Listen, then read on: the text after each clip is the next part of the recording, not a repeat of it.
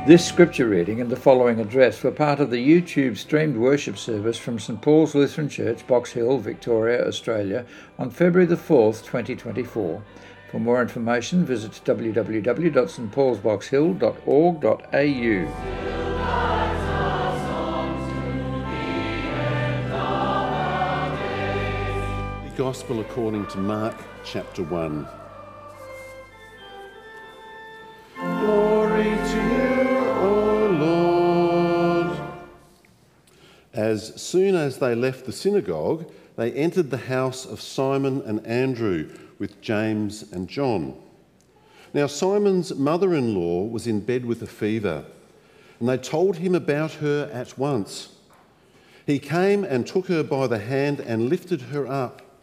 Then the fever left her, and she began to serve them. That evening at sunset, they brought to him all who were sick or possessed with demons. And the whole city was gathered around the door. And he cured many who were sick with various diseases and cast out many demons. And he would not permit the demons to speak because they knew him.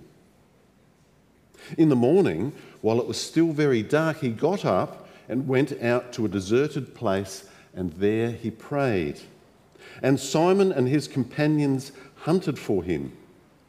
When they found him, they said to him, Everyone is searching for you. He answered, Let us go on to the neighbouring towns, so that I may proclaim the message there also, for that is what I came to do.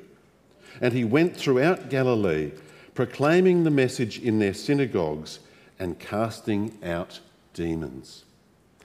This is the gospel of the Lord. Praise to you, O Christ. Please be seated. Loving God, thank you for sending your Son into the world to proclaim good news, freedom for the captives, and to free us indeed to serve as you serve the world. Open our hearts then to receive all you have for us so that we may be your people. Amen. So encouraging to see um, our young people here today. Thank you for those who were able to come up the front and, and bring your backpacks in um, this new year, big years for you. One of those people starting out on the journey through the education system, almost start, still seems to me starting out through life, is our uh, granddaughter, and you'll be surprised that I'm mentioning her, but um, Evie is starting at preschool this year. Three year old kinder, whatever we call it. I'm, I'm sure i will have to catch up on all the terminology. I've been wondering what she needs. You know, it's a long journey through, you know, even to get through this primary school thing, to get to the next place. And then, you know, they say uh, you're on a lifelong journey of learning. Uh, so much we hear these days. What, do you, what does one need in their, in their backpack for that long walk in life?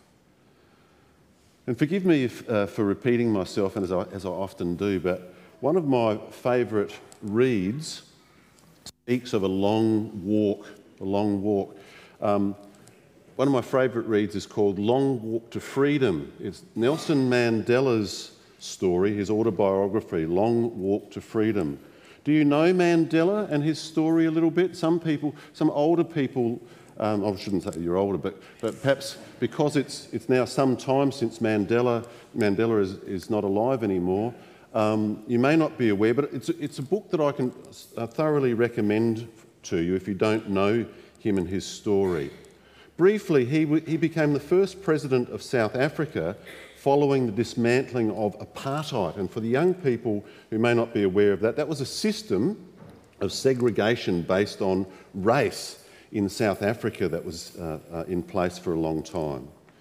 In South Africa 30 years ago in 1994, um, Nelson Mandela became the president after that system was, was broken down. In his life, he did all that he could to dismantle apartheid. It sounds crazy that such a, a system could be in place to, to me. Mandela and so many people paid a price, though, for the journey to get to that point. As an anti apartheid opponent for a long time, um, before it was finally changed. Mandela spent a long time in jail. It was for the fact that he and others took up arms in this struggle against the system. It, was a, it must have been a, I'm certainly not a proponent of violence, don't, get, don't hear that uh, from me at all. But I can't imagine what it was like to live in that country in those times. Mandela spent 27 years of his life in a notorious um, prison on Robben Island. Has anyone been to Robben Island? You can visit there. Some people have, you'll know it better than I, which was a maximum security uh, prison. Or as Mandela put it, my 10,000 days in prison, my 10,000 days in prison. 27 years is as long, pretty much, uh, Pastor Greg, that you and I have been in the ministry, as it turns out. Mandela, and I remember this, it's one of those times in my life that I remember where I was when this happened. Mandela was released almost 30 years, 34 years ago to the day on the 11th of February 1990. He be, as I say, he became the first democratically elected president of the new and free, if I can use those words, South Africa four years later at the age of 76. Don't let age be a barrier to anyone. Nelson Mandela's walk, I think, was indeed a long walk to freedom. The title of that autobiography, I think, is most apt. Today, with you, I'd like to explore with you what freedom is. What does it mean to be free and make the journey through life that we make? For Mandela, the fight to overcome apartheid would still lie ahead, so he says, when he left his prison cell. He had been deprived of 27 years and had every right, perhaps, to be very bitter, I think. But he and others with him, like Archbishop Desmond Tutu, uh, served their country after uh, uh, his freedom from jail with an, a, with an amazing wisdom and fairness, it seems to me, in setting up what they is, was known as a Truth and Reconciliation Commission rather than a Truth and Justice Commission. Mandela, if, and let me try and unpack that very briefly. Mandela brought about a new beginning, and as he says in his autobiography, as I walked out the door forward uh, toward the gate that would lead to my freedom, I knew if I didn't leave my bitterness and hatred behind, I'd still be in prison. Did you hear that? I think it's worth letting it sink in. If I didn't leave that bitterness and hatred behind, I would still be in prison. He goes on to say, You will achieve more in this world through acts of mercy than you will through retribution. Forgiveness liberates the soul, it removes fear. And as God tells us in 1 John, you know, uh, forgiveness sits in the same boat as love, and true love drives out all fear. I reckon as I make my journey through life, I need a good old dose of that in my backpack. I'm not quite sure how I, how I um, show that, but maybe it's through my living. What does it mean to you to be free? What does it mean to be truly free? Well, what would you say? How would you respond? Are you truly free? I mean, not so long ago, we cried out for freedom from COVID restrictions, didn't we? Maybe we yearn to be free from debt and financial burden. And in these times of, um, you know, financial struggle, maybe we feel that all the more. Maybe we'd like to just be free from the daily grind. It can be hard going sometimes. Or if you deal with pain, Lord, give me freedom from these health issues, we may pray. Perhaps I'd just like to do what I want. Freedom from the expectations, the demands that others put on me. Free from discrimination and judgment. How would you answer? How would you answer that question?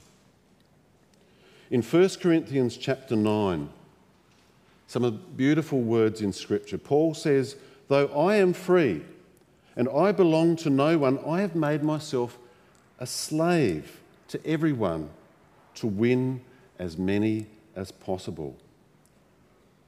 Paul knew that he was a free man. His backpack was well and truly stamped on the back that everyone could see free. He'd spent time in prison, yes, but what he's referring to here is a freedom that no human can grant. Paul, as you may remember, persecuted Christians. And I can't quite imagine uh, you know, what that meant for what the load that he carried when he met uh, the risen Christ uh, on his journey.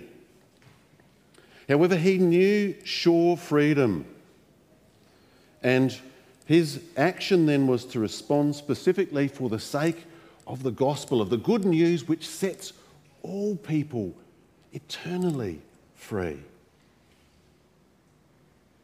Though I am free and belong to no one, I have made myself a slave to everyone to win as many as possible. I have become all things to all people. Now, I'm sure my backpack is not big enough to carry that. I've become all things to all people. Wow. So that by all possible means I might save some. I do all of this for the sake of the gospel that I may share in its blessing. For Paul, it is Christ and the good news of his sacrifice on the cross, the gospel, which uh, alone can truly set people free. So I reckon I need to pack in my backpack that good news. The Good News Bible I'm going to pack in my backpack, and it fits very beautifully because that Good News Bible is going to point me to the one who both carries this and goes to this place of the cross in order to win for you and for me true freedom. It's amazing, isn't it? Set free for life, eternal, eternal gift. So, what does Paul do? He does whatever it takes to bring freedom.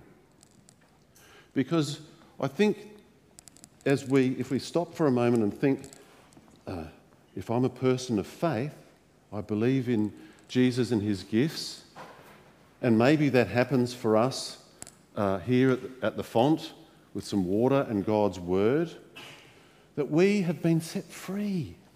That's the reality all of the blessings of the Christmas time that you've just celebrated and what's lying ahead with the cross of Good Friday and the sure resurrection from the dead of Easter Day is all there given to us, perhaps as little kids in baptism. And in that time of baptism, we sometimes say, and your name is written in God's book of life set free. You and me. What does it mean? I mean, Jesus says if the Son sets you free, you will be free indeed. That is you and me. So, how will we use that freedom? What will we do? A long time ago, five centuries ago, Martin Luther had a crack at answering that one in some way. He wrote a little document called On the Freedom of a Christian. Luther says that a, person who has had a small taste, and this is what I, I love the image of the font, a sprinkle, Luther says, a sprinkle of faith, knows what a life giving force it is.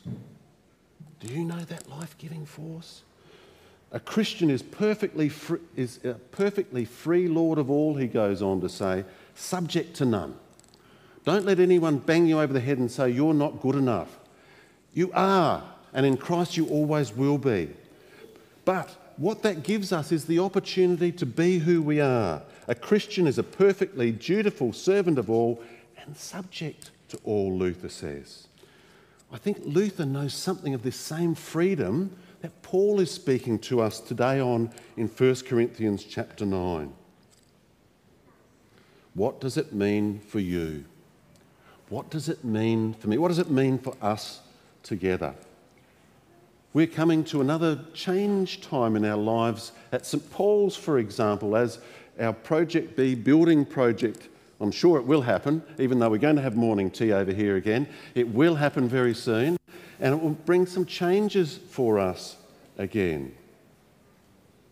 What lies ahead of you in 2024 and what do you need in your backpack? What are you prepared to do in order to grow in your faith? We're going to uh, hold some Bible studies during Lent, and primarily with the young adults down at Station Street, but we'll all be invited along to those. Um, is this a season for you to grow in your faith in the study of Scripture? Perhaps the question comes are you prepared, a little Mandela like, to give up the desire for revenge if you have a difference with someone in order to forgive if that's what's needed? Are you prepared to put yourselves in the shoes of others this year, those who disagree uh, with you? And are you prepared to do that for the sake of the gospel, for the sake of people who don't yet know Jesus and his sacrifice of life for them? Are you prepared? And we, this is, I'm not saying that we're you know, being set up here to be personal saviours. We're not. Jesus is. But he calls us together in community, in that space, to give up personal freedom in order to do all that it takes to bring the good news of Jesus to those you love. How might you be able to serve this year? And I know for example, as the kids are with us today, we'd welcome more people being involved in our kids' ministries. Receiving and learning and growing and exercise our, exercising our faith is not a simplistic thing. I'm not saying that at all. In fact, it can sometimes be a long and hard walk to full freedom. But how rewarding is it, dear friends, in walking with Jesus and walking with one another. Are you ready to start out 2024 with the challenges that lie ahead? Are you ready to have your backpacks ready with the gospel to go and stepping out in faith to serve as you discern that God is calling you to do so? I'm here to tell you good news. Because of Jesus and with his presence for you, you can answer with hand on heart, yes and look forward to a journey of life, uh, uh of uh, a journey of growth, I should say, in your life with Jesus. Because he is surely with you, just as he promised if you were baptized um, as a little one or any time. He calls you and me, calls us together where he leads to set the world free. Here is your call.